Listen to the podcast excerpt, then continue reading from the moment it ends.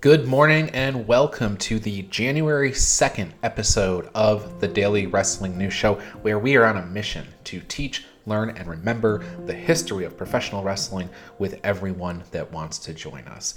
My name is Ryan Joy, and on today's episode of the show, we are talking about the future announcer who defeated Seth Rollins on this day in 2013. But let's back up because as 2012 came to a close, The Shield had already made their debut at Survivor Series 2012 when they interfered in the main event, allowing CM Punk to retain his WWE Championship over Ryback and John Cena.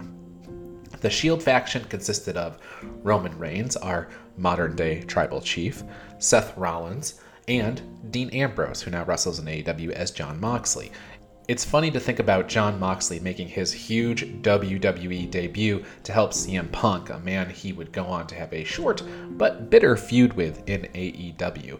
But given the Shield's rapid rise to prominence on the main roster, would it surprise you to hear that a future commentator picked up a W against Seth Rollins on this very day in 2013? Seth Rollins was the original NXT champion, and at the time of the Shield's debut on the main roster, Rollins still had that championship. So it was no surprise to see Rollins kick off the first episode of the 2013 NXT season. But the appearance of both Seth Rollins and The Shield seemed to ruffle the feathers of NXT authority figure Dusty Rhodes, as well as should, considering The Shield jumped three men to kick off the show. And when you think about where these guys are today, it's fun to look back at them to observe their progression as the NXT show we're discussing happened 10 years ago on this very day. When Dusty came out to confront the Shield, each member took a turn speaking. Jon Mox, I, I mean, Dean Ambrose, in a manner not too dissimilar from his AEW persona, told Dusty Rhodes that Rhodes had only witnessed a small taste of what the Shield was capable of. Rollins says they took over Raw, they took over SmackDown, and they're taking over NXT, and there's nothing anyone can do about it. Well, Dusty, being the authority figure that he is, lets Rollins know that he indeed can do something about it. In fact, Dusty says that Seth Rollins is going to defend the NXT Championship in the night's main event.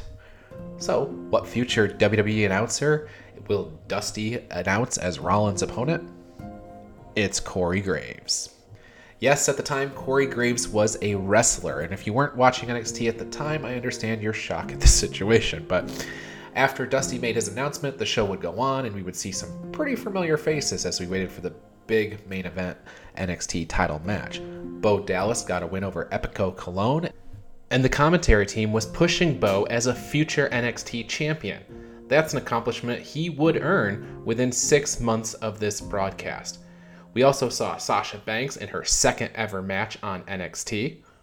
It was a losing effort against Tamina to follow up on her losing effort against Paige in the previous month.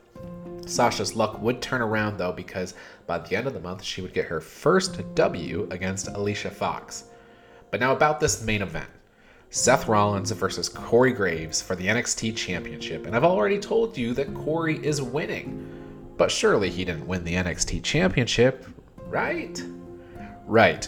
But he was close. The savior of misbehavior had Seth Rollins dead to rights in the middle of the ring when the Shield made the save and caused a DQ win for Seth. The beatdown on Corey would continue until Dusty sent out the entire NXT locker room.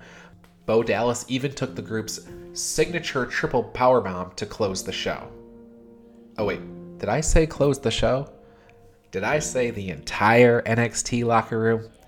Well, it appears the show would go on, and Dusty had one more ace up his sleeve.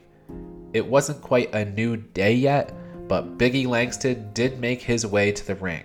The Shield would retreat, but they couldn't hide for long because Dusty put Seth Rollins in an NXT Championship match against Big E the very next week. And while the Shield did interfere on that January 9th episode of NXT, this match was a no DQ match, and the entire NXT locker room chased Reigns and Ambrose away, leaving Big E to put the finishing touches on Rollins and pick up the W.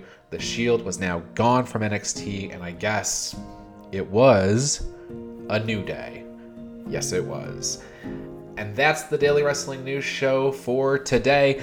Uh, if you want to continue the conversation about Seth Rollins, Corey Graves, Big E, I encourage you to join the Daily Wrestling News Show Facebook group. You can go to it by going to facebook.com slash groups slash wrestling news show. Or, of course, you can just search for Daily Wrestling News Show. You'll find it very easily that way.